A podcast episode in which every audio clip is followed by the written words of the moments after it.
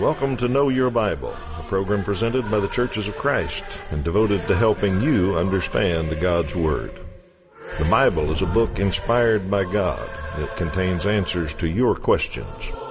The Bible reveals Jesus and explains His sacrifice. It contains God's plan for the family and timeless principles of parenting. Also has the truth about life and death. The Bible contains great financial advice and also answers questions of morality. Join us as we look for answers to your questions and help you know your Bible. Welcome to Know Your Bible. Glad you've joined us today. We're ready to study the Bible with you, and hopefully, we'll all learn a little bit more about our Bibles.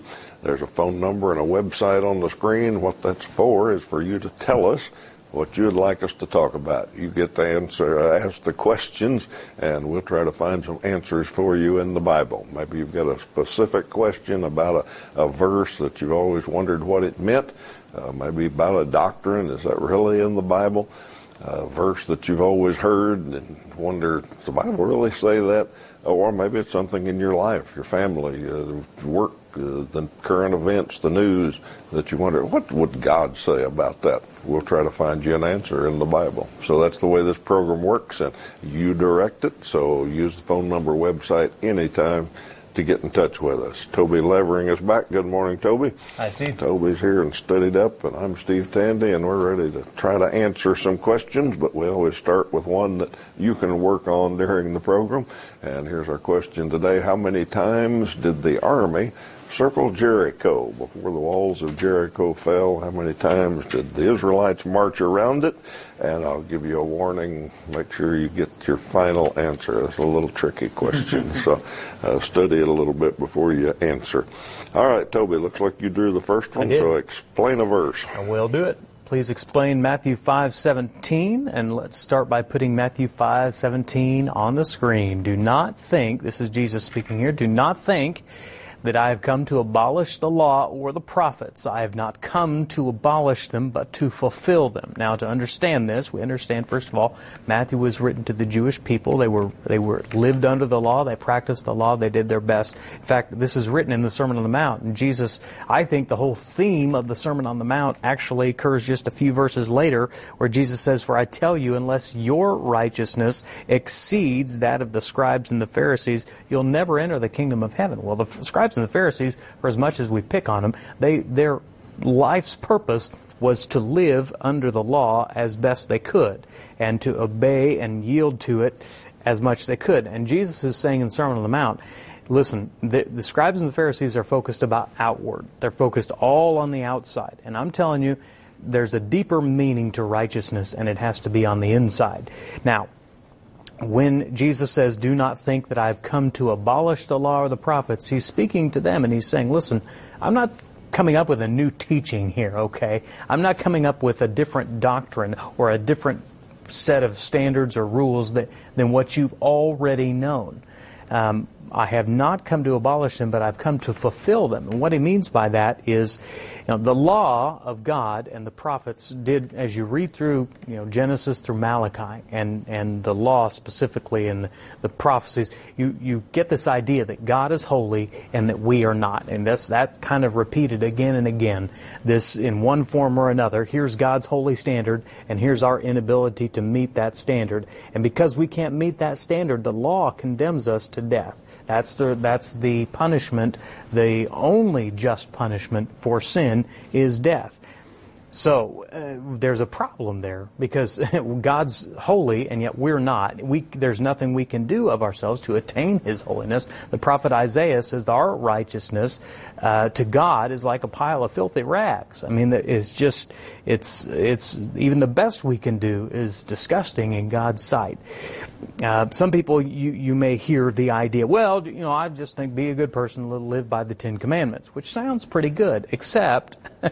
The problem with that is, number one, nobody's ever kept all Ten Commandments.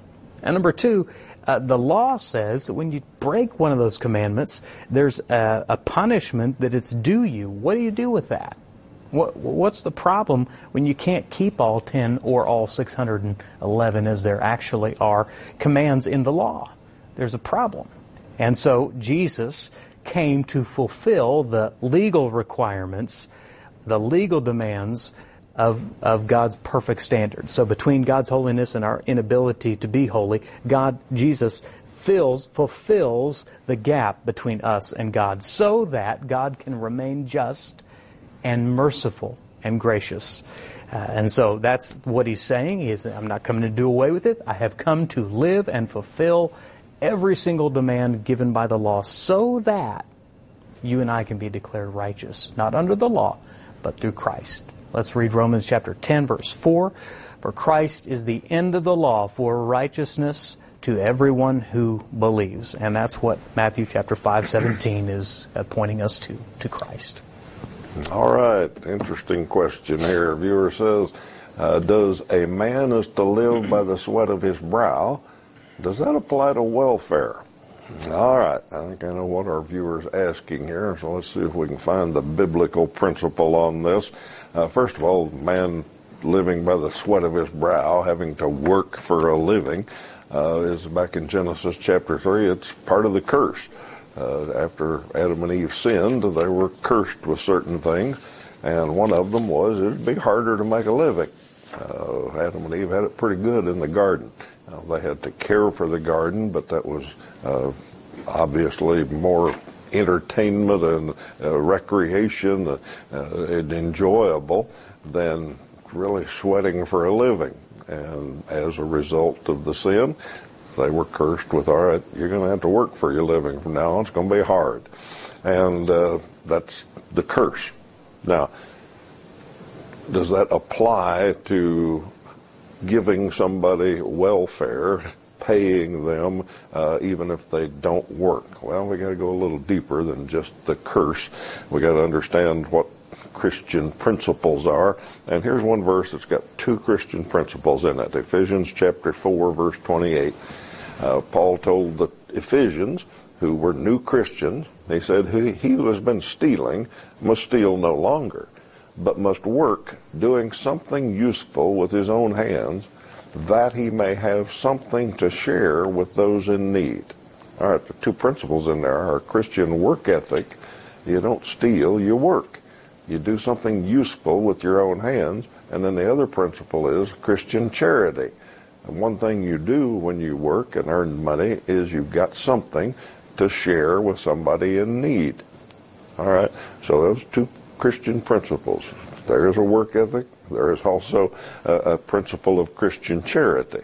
Now, let's read one more verse, and then we'll try to put it all together. Second Thessalonians 3.10. Uh, they had some people in Thessalonica that were lazy. They weren't working. They were letting the church support them. And Paul said, even when we were with you, we gave you this rule. If a man will not work, he shall not eat. Uh, stop supporting these people who will not work. All right, now there's there's a key there.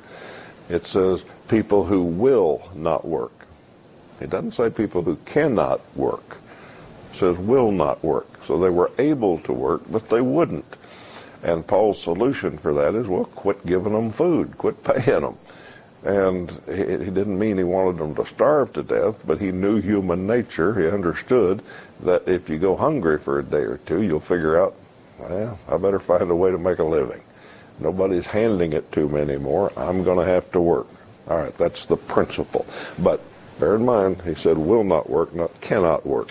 So let's put it all together. Yes, Christians are supposed to work, but we are also supposed to share with those who are in need, but we're not supposed to help people who are able to work but will not work.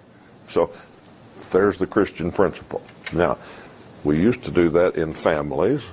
We used to do that in churches. The church had poor houses and workhouses and took care of people that really would not work but needed help and all that. The further we get away from one-on-one, the more we make it a, well, a government program, the harder it gets to tell the difference between somebody who will not work and cannot work. And that's even hard at face-to-face level sometimes. Uh, in the church, we support people, we help people, benevolence we call it. We help people that need help.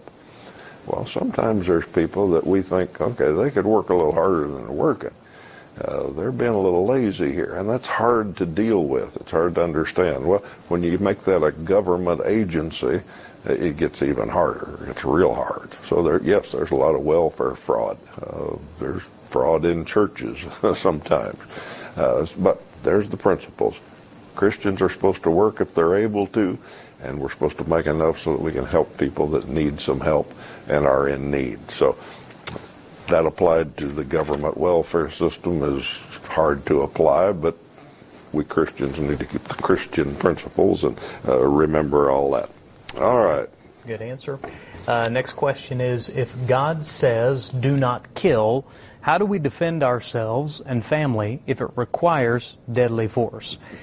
Okay, well, first thing we have to understand is that they're really not a place where God said don't kill. That's a probably a mistranslation of the original. Um, and then we'll speak to the larger concept of uh, the idea of self-defense and some things to think through. Um, first is there's not an all-encompassing verse on this subject. Requires a little thinking and discernment and wisdom. Uh, we can see some principles, some ideas all throughout Scripture. So let's share those together. Uh, one is God forbids shedding innocent blood. He wants uh, innocent human life to be protected. Um, Exodus chapter 20, verse 13, one of the well known Ten Commandments. You shall not murder. Now, I know there's one translation, thou shalt not kill, uh, but uh, the, uh, uh, I've done a lot of research on the original language and all of that. The, the idea there is murder, the taking of innocent life. Uh, there were, and, we, and we, we, can think through this logically without having to be a language scholar, just understanding that under the old law there was the death penalty. There was uh, allowances for when people were to be killed, when they were you know, people who were who were shedding innocent blood, people who were murdering or committing other heinous acts. So we know that there were times when human life was to be ended, but for innocent life, the taking of innocent life, that was absolutely condemned.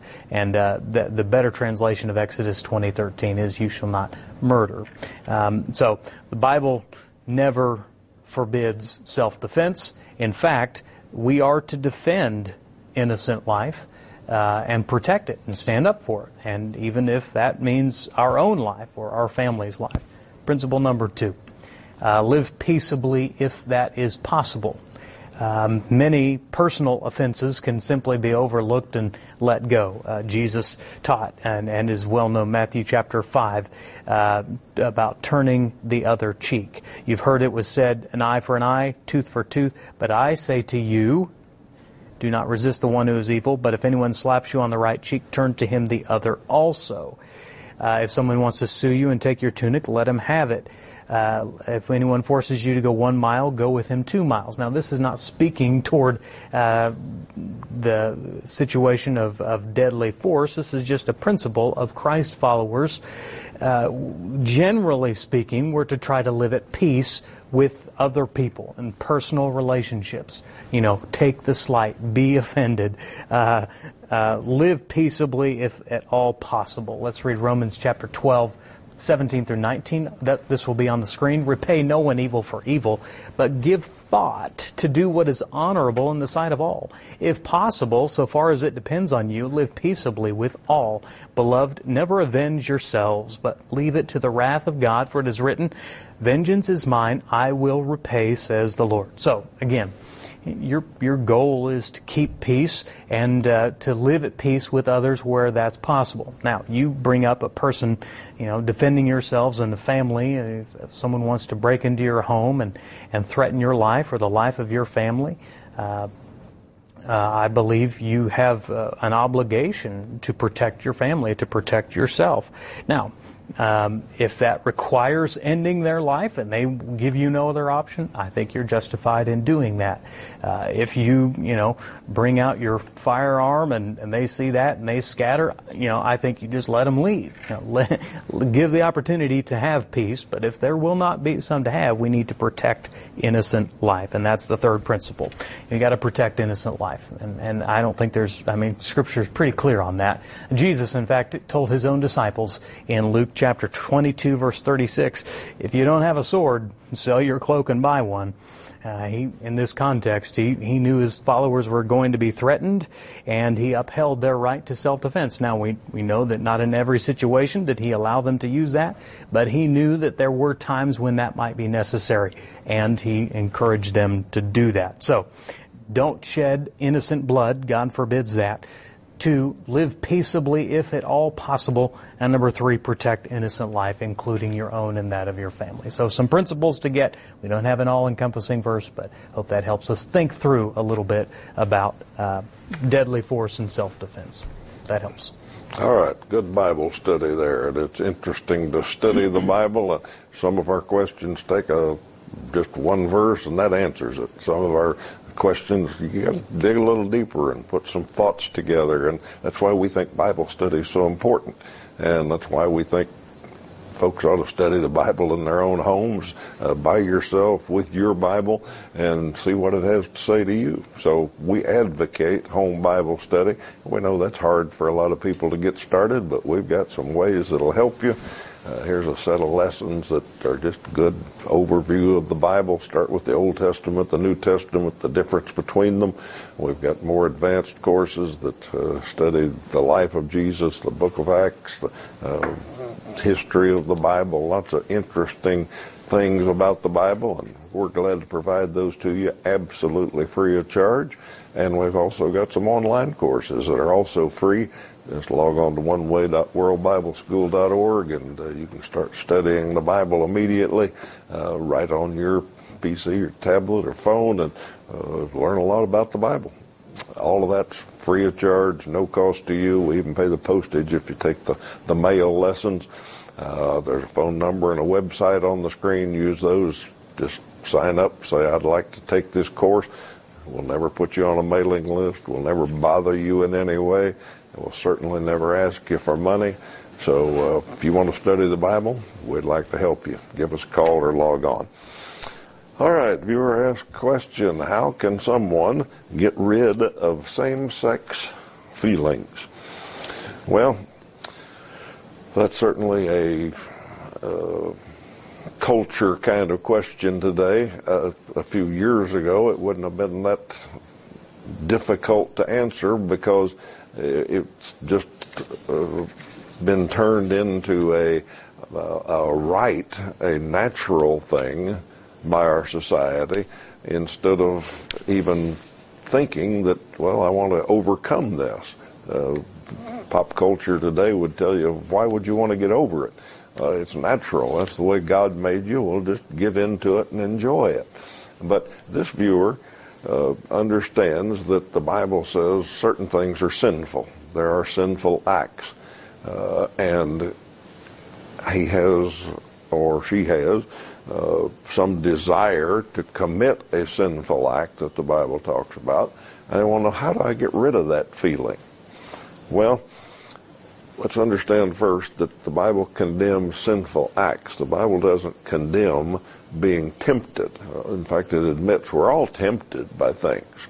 In fact, uh, let me read James chapter 1. Uh, I should have put this on the screen so you could see it, but let me read it. Verse 13, James 1. Uh, when tempted, no one should say, God is tempting me. For God can't be tempted by evil, nor does he tempt anyone. So that God's not at fault. He, he didn't give you these sinful desires, whatever the sinful desire is. Then James says, But each one is tempted when by his own evil desires. That means we each have different evil desires. I'm tempted by things that Toby's not tempted by, and he's tempted by things I'm not tempted by, and this viewer's tempted by things that somebody else might not be tempted by. His own evil desire. He's dragged away and enticed. Then, after desire has conceived, it gives birth to sin. So if you give in to that feeling, if you allow it to take over, then you sin. You commit the sin. And sin, when it's full grown, gives birth to death. All right. So that explains the process. So our viewers saying, all right, I've got this desire to sin. How do I get rid of that desire? Well, the best way I can answer that is just change same-sex attraction, same-sex feelings to any sin. Uh, how do I get rid of the desire to commit any sin? The same answer uh, will apply. It'd be the same answer if somebody wrote in and said, how do I uh, get over opposite sex attraction? I'm attracted to, I'm a man and I'm attracted to women and I want to have sex with them. How do I get over that feeling? Well, exactly the same answer. Whatever sin you want to plug in there. Uh, the Bible says that we'll battle sin. We'll have these temptations. But it says the Spirit helps us. The Spirit empowers us to overcome sin. And we have to cooperate with the Spirit. We have to work at it. Okay, let me show you a couple of verses that teach that real clearly. Romans 8:13 says, Paul says, "By the Spirit you put to death the deeds of the body." There's two parts there. You do it by the Spirit, but you put them to death. So you've got to cooperate. There's you, your desire, your work, your uh, struggle is part of it, but the Spirit helps you, empowers you. And then Galatians 5:22 describes the fruit of the spirit and it's got a lot of things in there, love, joy, peace, all that. But one of the fruit, part of the fruit of the spirit is self-control. Uh, if you live by the spirit, if you work by the spirit, if you cooperate with the spirit and do the things that make you more holy, uh, one of the things you'll develop is self-control. So I'm not able to give anybody that asks that question, whatever sin they plug in. I can't say just do this and tomorrow you won't have that desire anymore. No, it's going to take a while. It's going to take some work and the Spirit will have to empower you. Uh, but it can be overcome. It can be defeated. So the sin, the, the desire is not the sin. Uh, the desire is what we have to work on overcoming to avoid the sin. So hope that helps understand that and any sin that you want to plug in there, that's the right answer. All right, Toby. Good answer. Uh, okay, a question. Uh, does the Bible allow for harsh treatment to those coming into this country illegally? Okay, well, this is kind of one of those things we have to think about. Uh, there are some scriptures in the Old Testament that were written to the Israelite people, and they are directed to them to think about foreigners and people who would come in to their country. I'm just going to read one from Exodus 22. This won't be on the screen, but you can look it up at home. You shall not wrong a sojourner or oppress him, for you were sojourners in the land of Egypt. You shall not mistreat any widow, widow or fatherless child, if you do mistreat them and they'd cry out to me, I will surely hear their cry. Okay, Exodus 22, uh, speaking about, I think, personal harsh treatment of other people, people who were not, uh, who were foreigners, people who were not uh, uh native Israelites. And uh, the Bible's clear. God wants uh, those people to be treated with love and respect and, and not to be harsh or to abuse anybody. So, if you want to think about it that way, and I suppose there's probably not too many people where that would happen, and where you have someone coming into your country who comes in illegally and uh, that you have an opportunity to, you know, they come through your yard or something like that, maybe you have an opportunity to help. That's an Old Testament kind of principle. Now, there's a different way to think about this, and, and in our world, in our culture, this is kind of how it's been brought up of, well, you know, people disagree with how the government, those in authority, are handling those who come across the border illegally. It's a challenging problem. Um, it creates a lot of challenges that and unintended consequences. Some people just say, well, just let anybody who comes across in and, well, at some point that's hard to sustain. A government has to, is, is committed to care for its citizens and protect them and then you have other people who are not citizens and they're cutting in front of line and people who are trying to become citizens legally. It, it's a big challenge. Uh, and the Bible doesn't have a, a, a verse for that situation. I think we need to think through it with wisdom um, but we need to understand a couple of things. Number one, uh, the Bible does give government the authority to, and is an authority that's been established by God. They have the authority to make laws, to enforce justice, to keep order, and they are also, as a part of that authority, given the authority to punish lawbreakers. You and I know this if we're speeding down the road going 10 miles an hour of the speed limit and we see those red and blue lights. They have the authority to give you a ticket. Now, you might think, think that ticket is harsh. You may not agree with it, but they're in authority. They're the ones who get to decide those things. So that's true with all sorts of laws. And uh, as Christians, as Christ followers, uh, especially living in this country, we are to obey the laws. Uh, that's the best way to avoid punishment is to obey the laws. And so people coming across illegally, they take the risk of, uh, because they are coming in illegally, of breaking the law and facing the punishment. So, uh, governments have that right to set those laws and those consequences, and if people are caught, then they will face those consequences. Christians should be people who obey uh, the governing authorities, whether or not they agree with those governing authorities. And if you want to read more on that, read Romans 13. Let's look at one verse on the screen, 1 Peter chapter 2. Peter says this, Submit yourselves for the Lord's sake to every human authority, whether to the emperor as the supreme authority or to governors who are sent by him to punish those who do wrong and to commend those who do right. So, Bible speaks a little bit about personal behavior, but doesn't give us an all-encompassing verse for uh, public policy and all of that. But we are to obey those in authority, and if we don't, we will face the punishment and the consequences. So, hope that helps uh, helps you think through it a little bit. All righty, let me close today by inviting you to visit a Church of Christ. Uh, this program is kept on the air by Churches of Christ, and we like to mention a few each week that uh, do help support us. And today, let me mention one in Emporia, Kansas, the Emporia Church of Christ, and the Eureka Church of Christ. If you live close to one of those communities, uh, there's a group of Christians there that think and study a lot like we do on this program, and they'd certainly warmly welcome you if you want to drop in. Uh, maybe if you live in those communities, you know somebody that worships at that Church of Christ, uh, tell them sometime when you see them, hey, I saw you advertised on Know Your Bible the other day. I watched that program and enjoy it, and thanks for keeping it on the air for us. All right, let me uh, answer our trivia question today, and it was about how many times did the army circle Jericho? It's a little bit of a trick question because they circled it seven times on the last day. Uh, but they went around one time the six days before that. So you add them all up, and they actually went around 13 times. Hope you got that one right. We're glad you've been with us today. Uh, we're going to be back next week and try to answer some more questions, and we hope that you can be back then. Until then, you have a great week.